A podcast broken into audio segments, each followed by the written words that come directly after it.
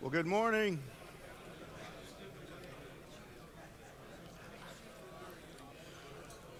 All right.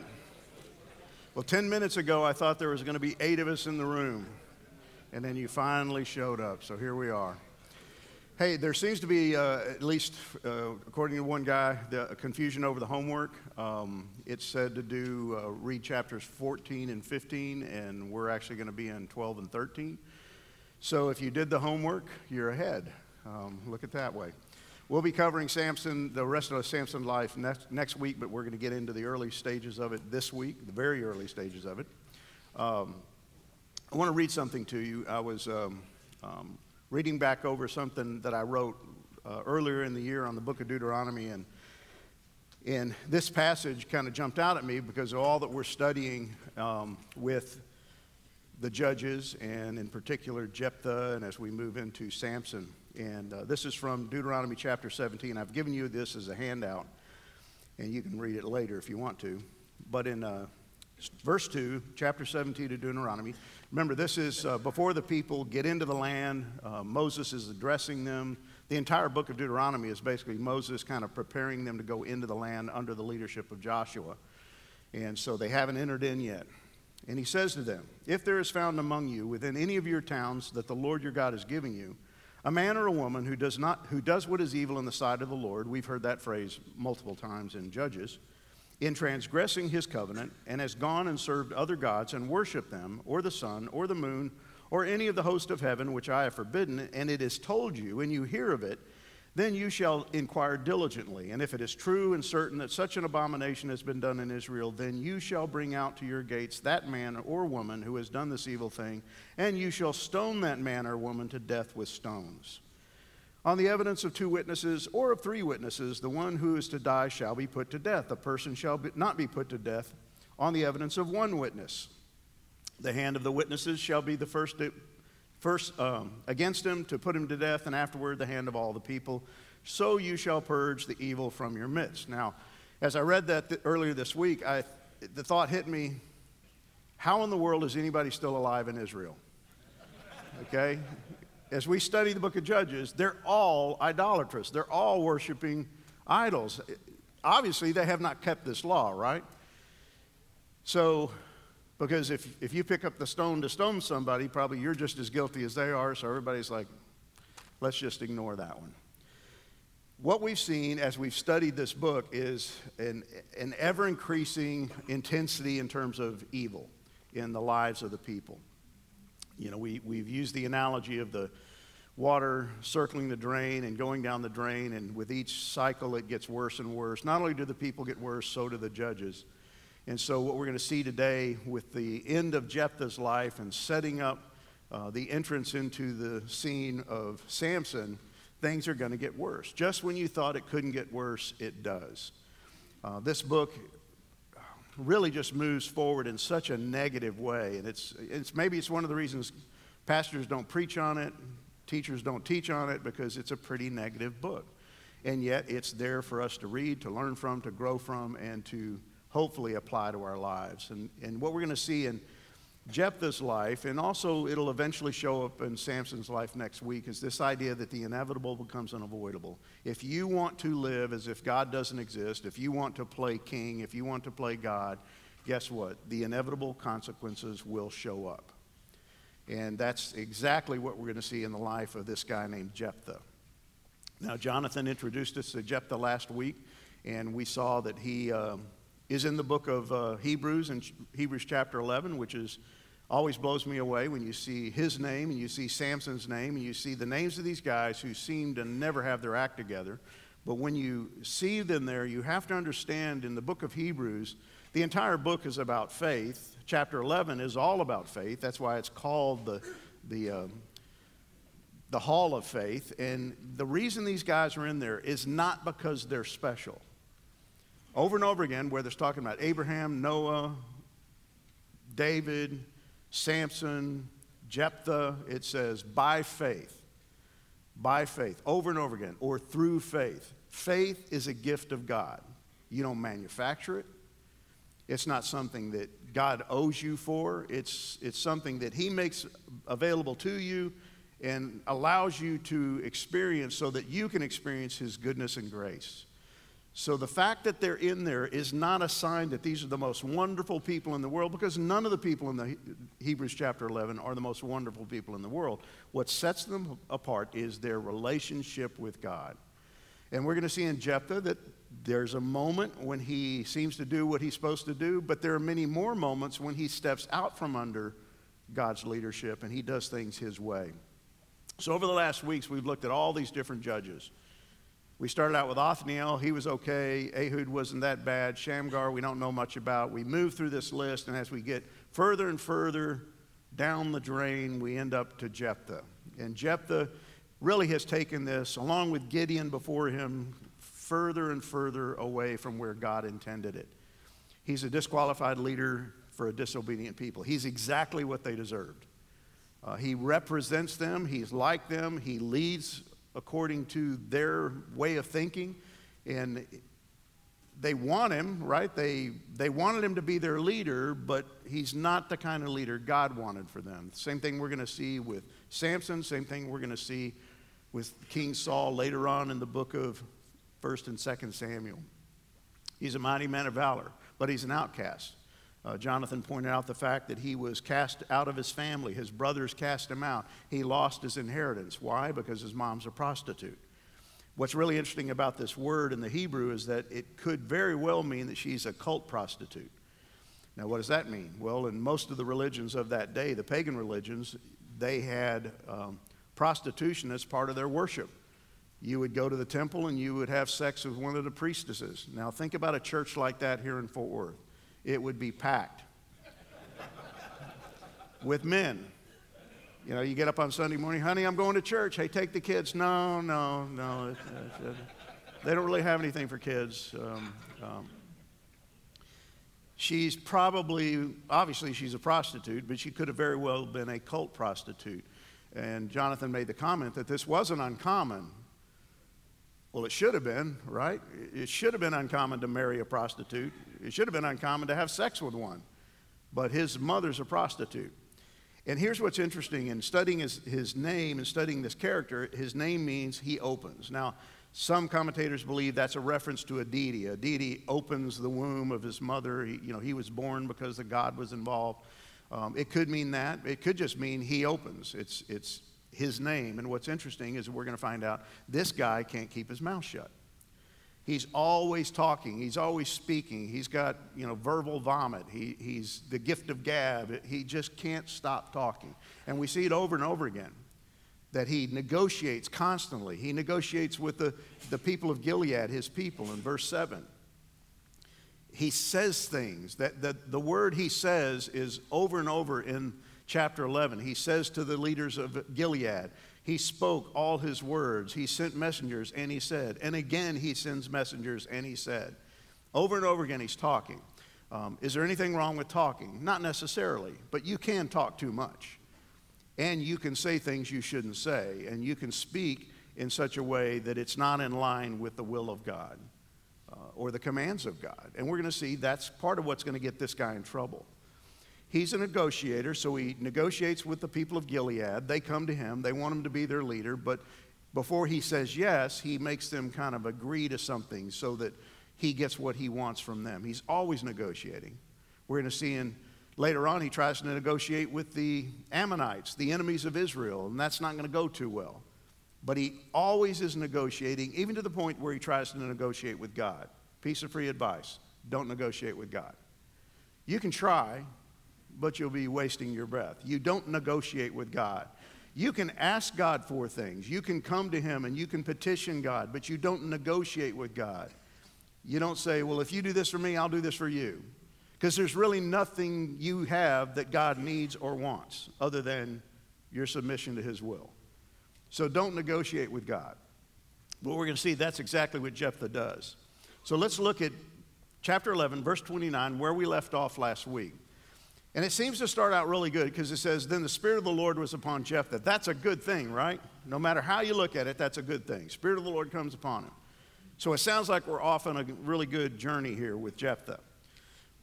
What's the problem? Well, we all know in this day and age, because we've talked about it before, just because the Holy Spirit came on you doesn't mean you do everything the Holy Spirit wants you to do. And it also meant that He didn't stay with you permanently. He would come on a person for a period of time and then He would vacate the premises. We have Him permanently if we're in Christ. And we still can live not according to the will of the Holy Spirit. We can step out from under His will at any given moment in a heartbeat, right? We can be tracking along with the Holy Spirit, and then something happens, and we get distracted and we go off into the high weeds. So we're going to see that happen with him.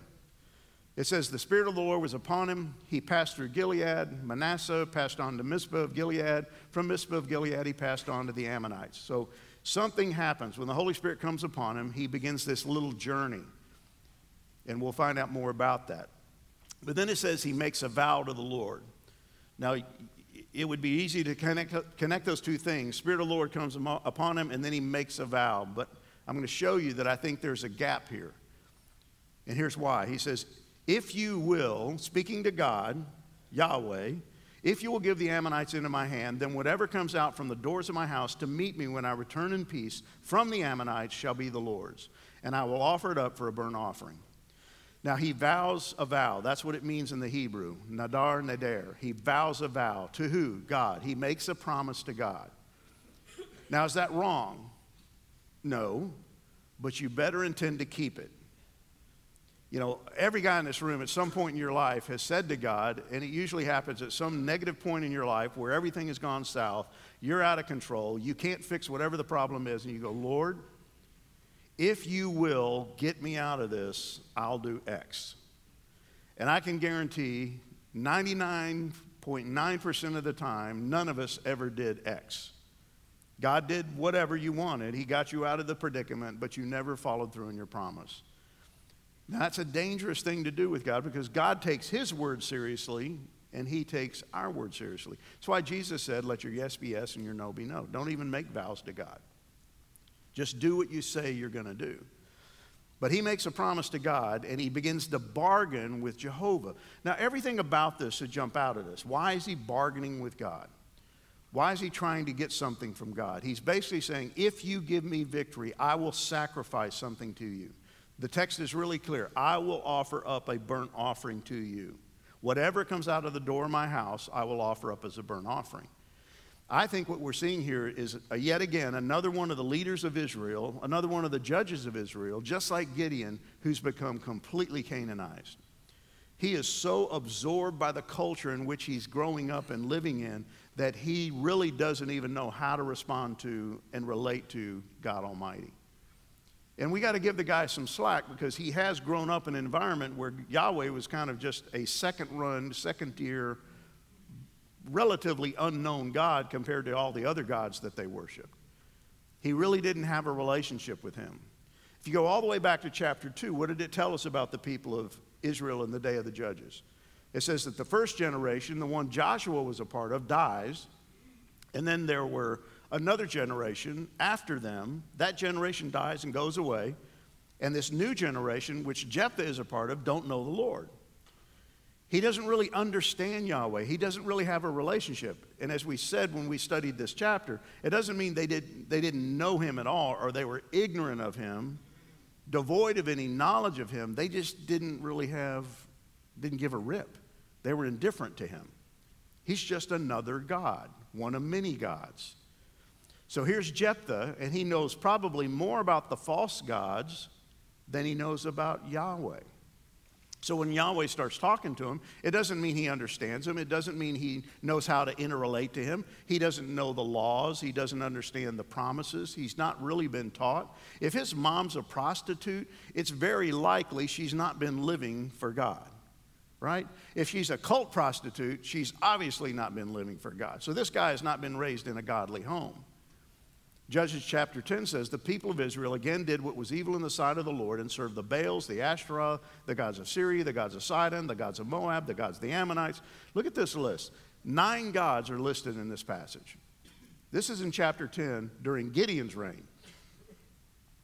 They're equal opportunity idolaters. Remember, Gideon had the ephod. He makes an idol and he puts it up in his town. Doesn't even give it a name, and the people whore after it, is what the passage says.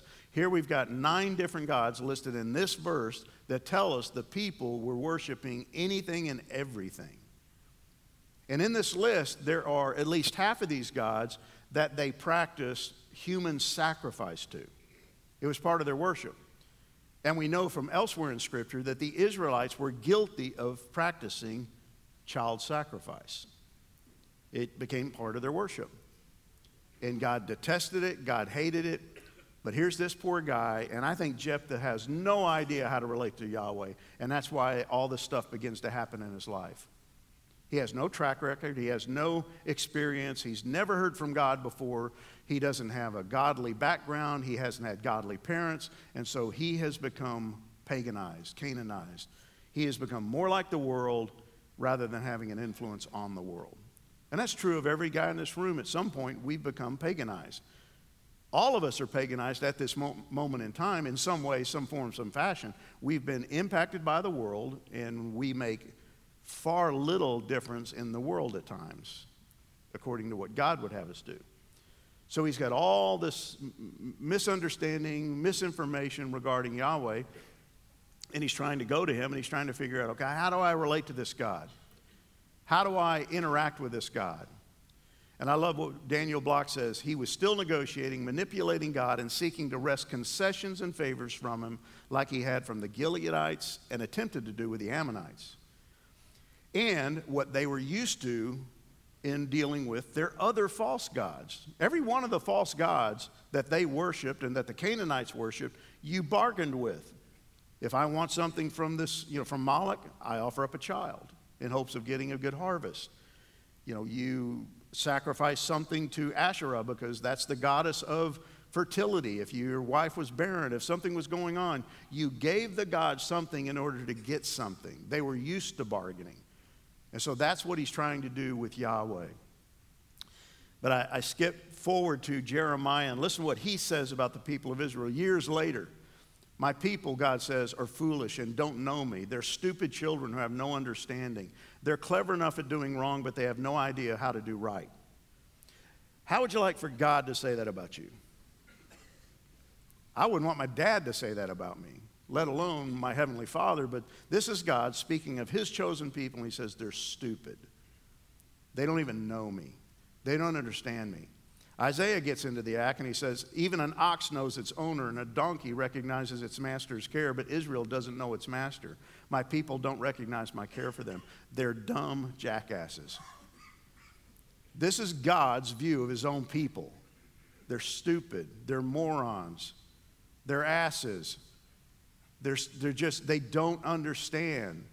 What is it they don't understand? They don't understand me. And guys, how, how important is it for you and I to understand God? Do we really understand and know our God?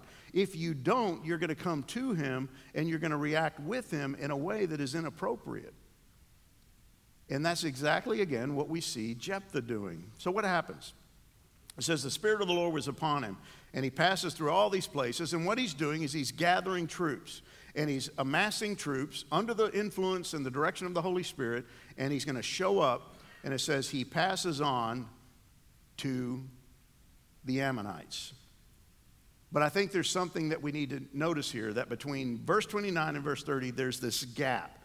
It's, it's really not apparent, but I think it's, if you study the passage and you look at it closely, you see that in verse 29, here's the Spirit leading him, guiding him, directing him, and it says he goes from here to here to here to here. He passes on, he passes through from one place to another. He's, it's like he's making a cycle through Manasseh, Ephraim, and he's getting soldiers to go fight the Ammonites on behalf of God. Remember, he's a judge, that's his job.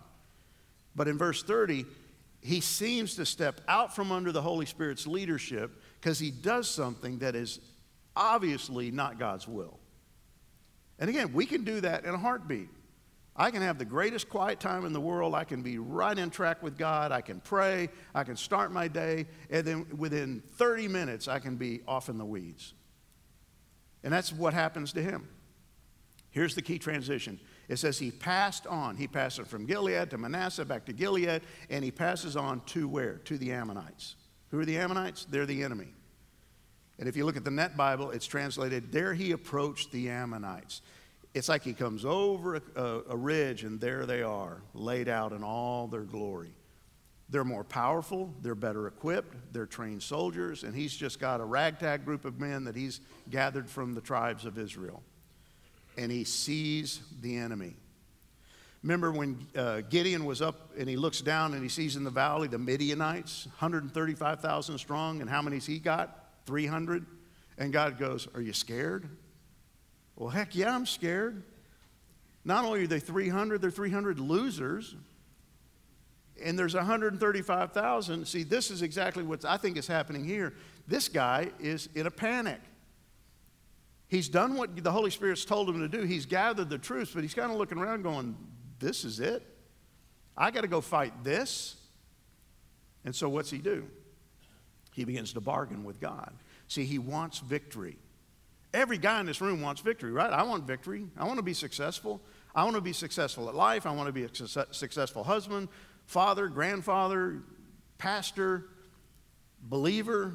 He wants to be successful, but his success is driven in a different way. See, he knows that to remain the leader over Gilead, he's got to have victory.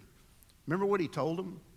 When they came to him and said, Hey, outcast, son of a prostitute, if you'll lead us against the Ammonites, we'll make you the leader.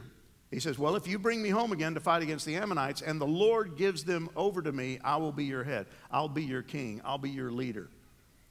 But he knows that the deities, whatever this deity is, Yahweh is going to have to help him. So he knows he needs God's help. Well, if you need the God's help, what do you do? You give the God something. That's what he's used to, that's what he knows but he's dependent upon this God, Yahweh, to help him. So, is that faith? Yeah, it's faith. But it's a twisted kind of faith. It's a distorted kind of faith because he doesn't fully understand his God. See, what he doesn't understand is that God's going to give him the victory regardless. God's the faithful one. God's the one who's sent him. God's the one who's called him. God's going to give him the victory, and he doesn't need to bargain. But see, his mind has been so warped by paganism and Canaanization that he thinks you don't get from a God something for nothing. There's no free lunch. He's going to need something from me. So what's he do? He makes this bargain. If, then. If you give me victory so that I can stay the head of the Gileadites and enjoy the leadership, and I'm no longer an outcast, then whatever comes out from the doors of my house to meet me, when I return in peace, having won, is the inference, I will offer it up for a burnt offering. Now, it's really interesting how many commentators struggle with this passage and go, well, uh, he's, he's really not offering a, a sacrifice of a human, he's offering the sacrifice of some animal. Well, let's think about that for a second. What's he saying here? He says, If you give me victory, whatever comes out the door of my house when I go home, I will offer up to you as what? An offering, a burnt offering. Now, there are some who say, well, he's expecting an animal to come out of the house. Well, they didn't keep animals in their house. They didn't keep sheep in their house. They didn't keep goats in their house. They most certainly didn't keep pigs in their house because they didn't have pigs. They didn't keep dogs in their house. Now, when I go home, my dog greets me. She can't see me anymore because she's near blind and she can't hear me, but she knows I'm there somehow. And she gets all excited. But they didn't have dogs as pets. So, what in the world is he expecting come out of his house? One gentleman asked me on Tuesday, he said, Well, I've heard that sometimes they had animals on the lower floor and they slept on the upper floor. And maybe he's thinking the animals are going to come out of the lower floor. The problem with that is that the wording here is really important. It says, When it comes out to greet me. In, in, the, in the Hebrew, that's a human interaction, not an animal human interaction. Something, someone is going to come out and greet me. Now, who is he talking about? We're going to find out he's got one daughter and no kids except her. So he's got a daughter. Maybe his mother lives with him. Maybe he's at odds with his mother and he's hoping she comes out. Maybe his mother in law is living with him. Maybe he's got servants. We don't know why he makes this vow. Here's what we do know it's a stupid vow, it's a rash vow, it's an ignorant vow. But he's basically offering up an offering to God. And this is an Old Testament quid pro quo. We've heard a lot about that over the last six months to a year. It's literally something that is given or taken in return for something else. If you do this for me, I'll do this for you. He's playing make, make a deal. Let's make a deal, God. You give me victory, I'll give you an offering. I think, in a way, he's probably not expecting to even have to come through. I think he thinks he's going to get the victory, but he's not going to ever have to keep his word. And yet, he's going to.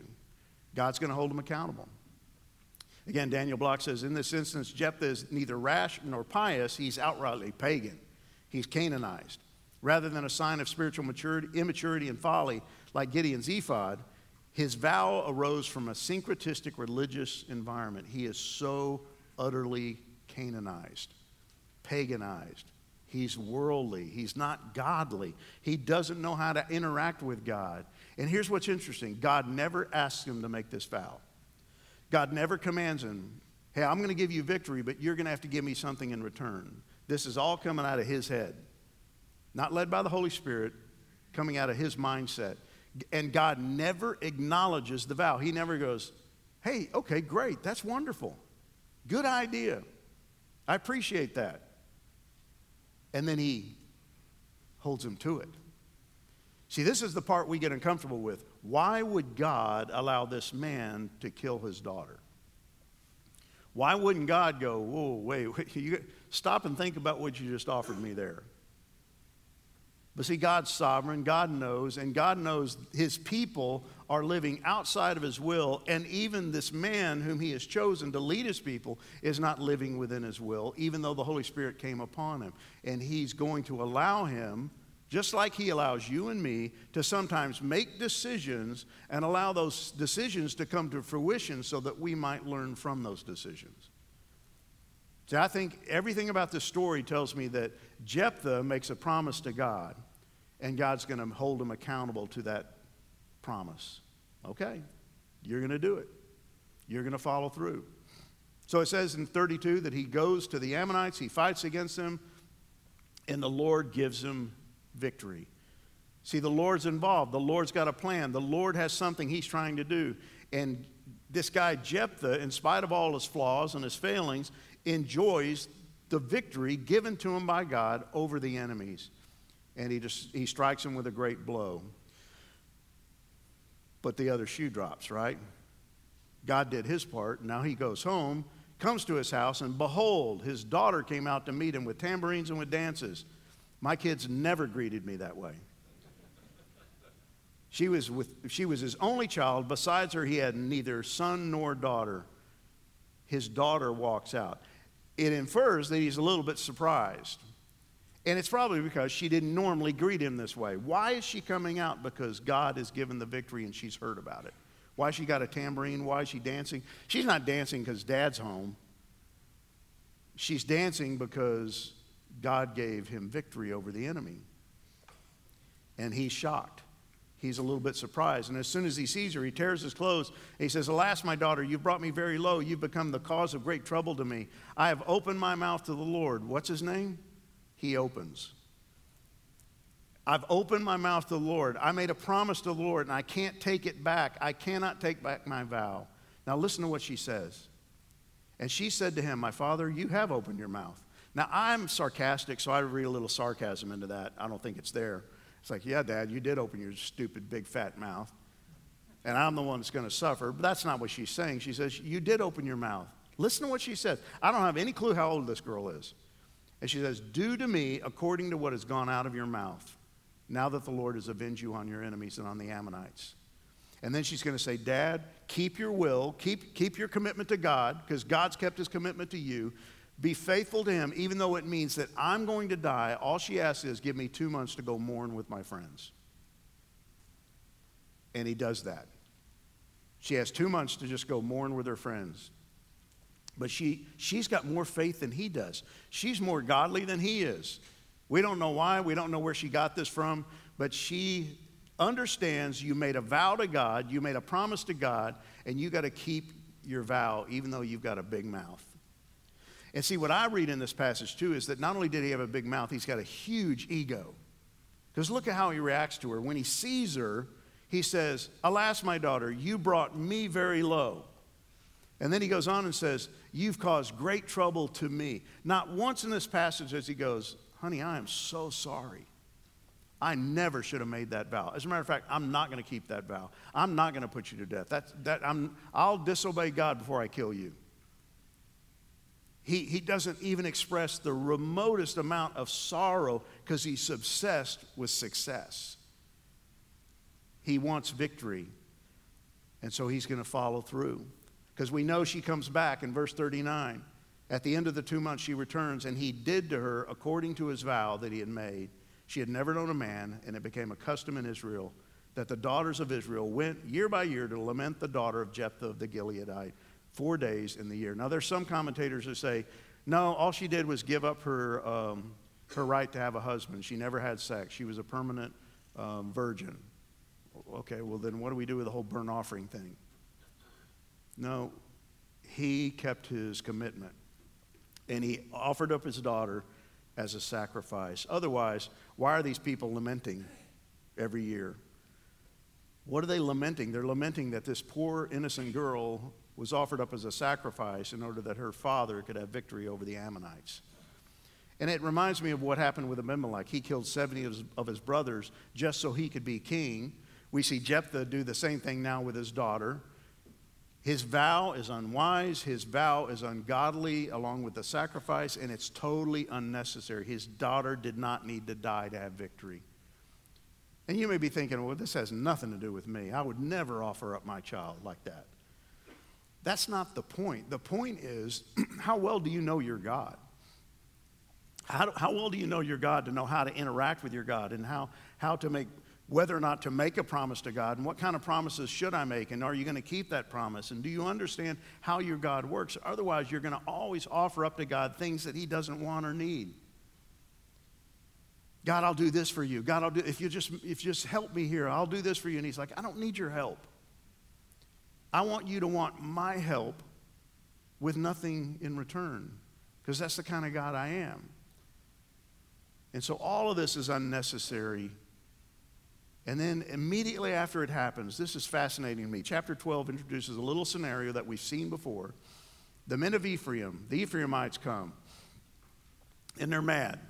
And they go to him and they say, Why did you cross over to fight against the Ammonites and you didn't call us to go with you? Now, this guy's just sacrificed his daughter. He's just killed his own daughter, and these bozos show up, and they're mad because they didn't get invited to the battle. And again, we've seen this before, and they say, We're going to burn down your house and everybody in it. I don't know how he reacted to that, but he's probably not a happy camper, and we'll see he takes it out on him. Because, oh, you want to burn down my house after I just burned down my daughter? But what happens? We've seen this before with Gideon. They came to him and said, after his battle against the Midianites, and they said, What is this that you've done to us, not to call us when you went to fight against the Midianites? And they accused him fiercely. And he was able to calm them down. He, he negotiated and got a peace. That doesn't happen with Jephthah. And I think part of it is because he's so hacked. I just had to kill my daughter. Now you idiots are showing up and you're arguing just because you didn't get to come fight and you're jealous. So he gathers all the men of Gilead and they fought against Ephraim. Now keep in mind what's going on here. Ephraimites are Hebrews, Gileadites are Hebrews. It's Hebrew against Hebrew. This is not the will of God. Nothing about this is good and they strike them, and there's animosity, and there's all kinds of things going on in this passage. And if we fast forward, what happens? 42,000 Ephraimites fell. They kill 42,000 of their own people because they can't get along. What, what is again, what does this remind you of? What, what does it go back and hearken to? It hearkens to this all the evil and how bad it's getting. It's not getting better, it's getting worse. And that's what's happening here in this story. Fratricide in no way is good between the people of God. We should not be fighting. They shouldn't be fighting. They're killing one another instead of going against the enemy. If you remember back in chapter one, they came to the, the people came to God and they said, Who should go up first against the enemy? And God says, Judah. And the tribe of Judah goes to the tribe of Simeon. And they said, Hey, come help us. And they unify and they go and fight, and they had victory after victory after victory. See, unity was what God wanted. Now they're living in disunity. Remember how Gideon killed the people of Penuel because they wouldn't feed his 300 men? Abimelech kills 70 brothers. He killed a thousand Shechemites. Now, see how fast it gets to the worst point? 42,000 Ephraimites are killed by Jephthah. What are they arguing over? That you didn't invite us into the victory that God gave. Well, I'm jealous. You know, there are pastors in this city who are jealous of other churches because they have more members or they have bigger buildings and they seem to be more successful. And so they fight and they bicker and they wish ill will. That's not what God wanted. And yet the guy goes on, he judges for six years, and then he dies. Everybody dies. That's the repeating pattern in the story. And we know when judges die, nothing usually goes well.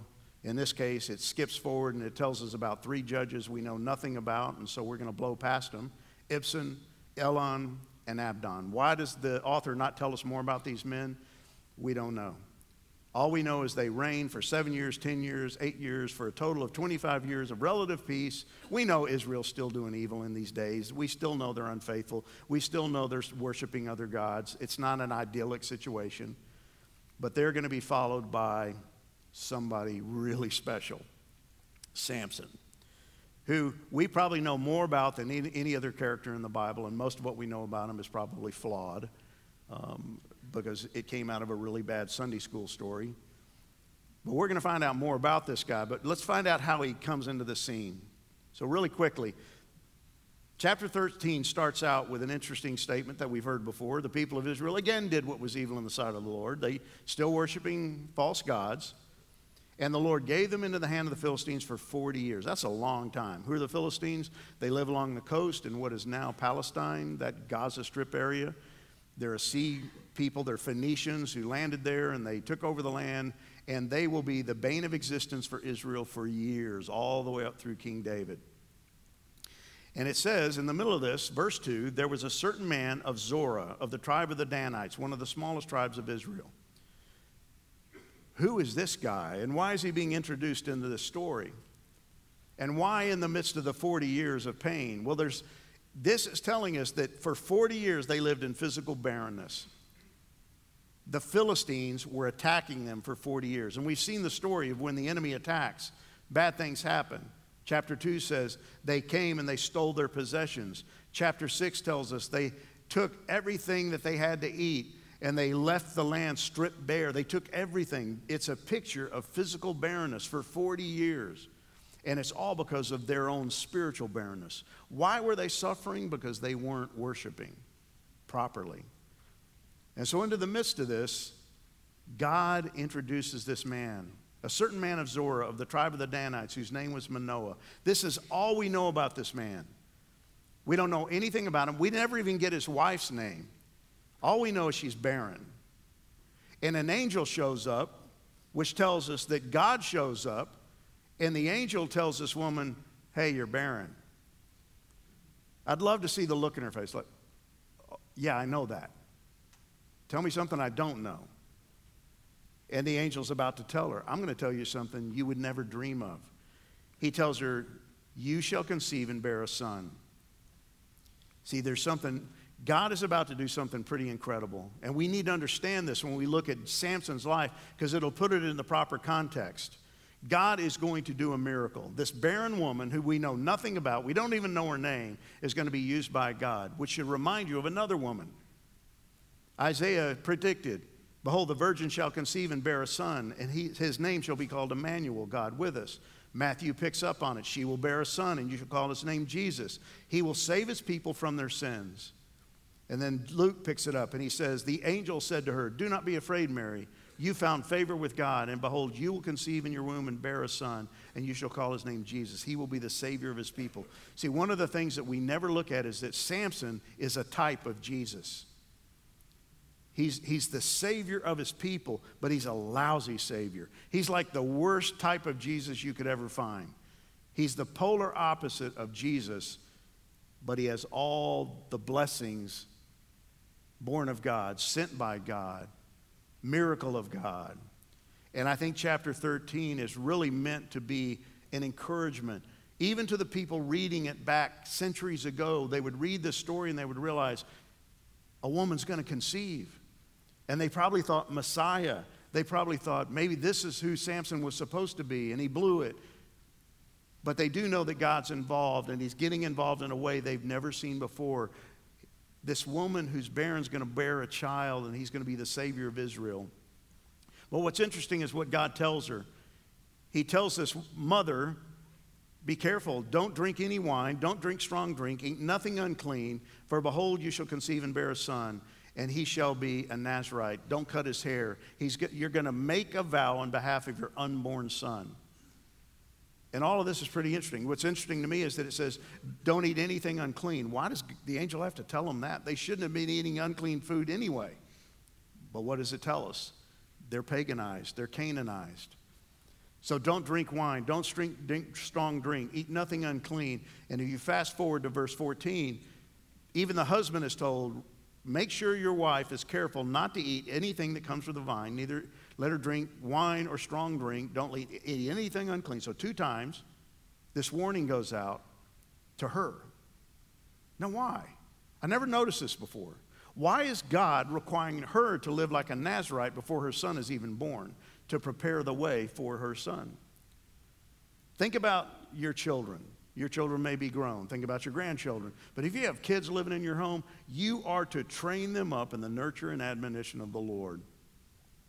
That's what this woman was to do. She was to live like a Nazarite so that her son would walk into a home and be born into a home that was holy and set apart, which is what a Nazarite is. See, yes, he's going to be a Nazarite. We'll find out more about that. But why is God commanding her to live like a Nazarite? Because God wants that whole home to be holy and set apart. See, these are the Nazarite vows. When you make this vow, you separate yourself to the Lord. You separate yourself from wine and strong drink. You don't drink vinegar made from wine. You don't drink strong drink. You shall not eat juice of the grapes or eat grapes, fresh or dried all the days of his vow of separation, no razor shall touch his head until the time is completed for which he separates himself to the Lord. He shall be. This child was holy, set apart by God. This home was going to be holy, set apart by God. Manoah and his wife had been chosen by God for a special purpose to bear this son that God was sending. God was placing him in, in an incredible role of responsibility to care for this child putting them under his care that they would raise him up, but they're going to prove to be really lousy at this job. They're going to prove to not be able to do what Mary did and Joseph did. See, we know Jesus increased in wisdom and stature and in favor with God and man. We're not going to see the same picture with Samson. One of the things that jumps out at me in this story of Samson is that he's a stand in for Israel as well. Not only is he a type of Christ, he is an exact representation and microcosm of Israel he's, been, he's going to be miraculously born by the will of God. He comes into the world because God wants him to be born. Same thing with Israel. He's called to a life of separation and devotion. They are God's chosen people, holy, set apart to live differently. They never did. He's rash, he's opportunistic, he's impulsive, so is Israel. He's driven constantly by his physical appetites, can't keep his hands off women, and mostly Philistine women, prostitutes, and the Israelites had the same problem. His life is characterized by deceit, and he's possessed by a false sense of pride. He represents Israel in a microcosm, but he's a type of Christ. He should have represented God. So, what happens? The woman bore a son, called his name Samson. The young man grew, the Lord blessed him, and the Spirit of the Lord began to stir in him. Again, we see this chapter in a semi positive note. But we're going to see next week that it goes so south so fast in this guy's life that it's amazing. And it's important for us to know how he came to be so that we understand where he went with all that God had done with him and for him. He was blessed. The Spirit began to stir in him. But I want to close with this because this is the most important thing I think out of the lesson this morning. Two times in this passage, Manoah and his wife are told to be careful. First to Samson's mother, be careful, don't drink wine, strong drink, eat nothing unclean. Then the angel says to the father the same thing hey, be careful that your wife is careful. And what this word means is be on guard, guard yourself, be careful, watch out, be alert. Because in Deuteronomy 4 9, God said to his people, Only take care, keep your soul diligently, lest you forget the things that your eyes have seen, and lest they depart from your heart all the days of your life. Make them known to your children. Teach these things to your children and your children's children, grandchildren, great grandchildren Gather the people that I may let them hear my words, so they may learn to fear me all the days they live on the earth, and that they may teach their children so. See, what jumps out at me, guys, is that I have a responsibility. My days of parenting are gone. My kids are all adults, and now I have grandkids. But I have a responsibility to the next generation, whether they're my kids or not, to pour into them what I know about my God, because I don't want the next generation to be ignorant of God. Otherwise, you end up with Jephthahs, Samsons. See, they wanted, they needed to be careful. And that was, that's what leads me to the first question. Why is it so important that Manoah and his wife be careful? With what God's telling to do. Remember, don't drink wine, don't drink strong drink, don't eat unclean meat, don't do these things. Be holy, be set apart in the midst of unholiness and unset apartness. You got to be different because I'm bringing a man into your home, a boy into your home who will grow to be a man who will be the Savior of Israel. Why is that so important that they be careful? And what happens if they fail to do so? It's the story of Samson. See, I don't know how your kids have turned out. I'm blessed that my kids have turned out well. But for some of us, maybe our kids haven't turned out well. I'm not blaming that on you. In no way am I trying to heap guilt on you. But here's what I do know that we have a responsibility to raise up the next generation. So, what are some ways in which you can become careless in living out your life as a Christian and it has a negative impact on those around you, especially those who live in your, your household? See, what we're going to see is that Manoah and his wife may have kept this vow in terms of not drinking wine and strong drink and not eating unclean meat, but they proved to be really, really bad parents. Because by the time their kid got to be old, he was off in the high weeds and they were walking right along with him. And that's why things go south. Finally, are there times when your relationship with God reveals that you've been Canaanized? What does that look like and why is it so dangerous? And every man in this room has been Canaanized to some, in some form or fashion, to some degree or another. What do we do about it? And why is it so harmful to our lives and ultimately to the lives of our kids, our grandkids, and those who come behind us? Father, thank you for these men. Thank you for your word. Thank you for the story of Jephthah, the story of the judges, thank you for how you show us through your word what happened in the past so that it might not happen again in the future. That we are to learn from these stories, not point our finger at them, not laugh at them for their stupidity, but to realize that, Father, but for the grace of God go I. So would you bless the time around the tables, guide and direct these guys as they talk and share, help them to be honest and open, accepting, gracious, loving, and kind and Father, would you push us further and further toward yourself that we might understand you more so that we might live for you better? And I pray this in Jesus Christ's name. Amen.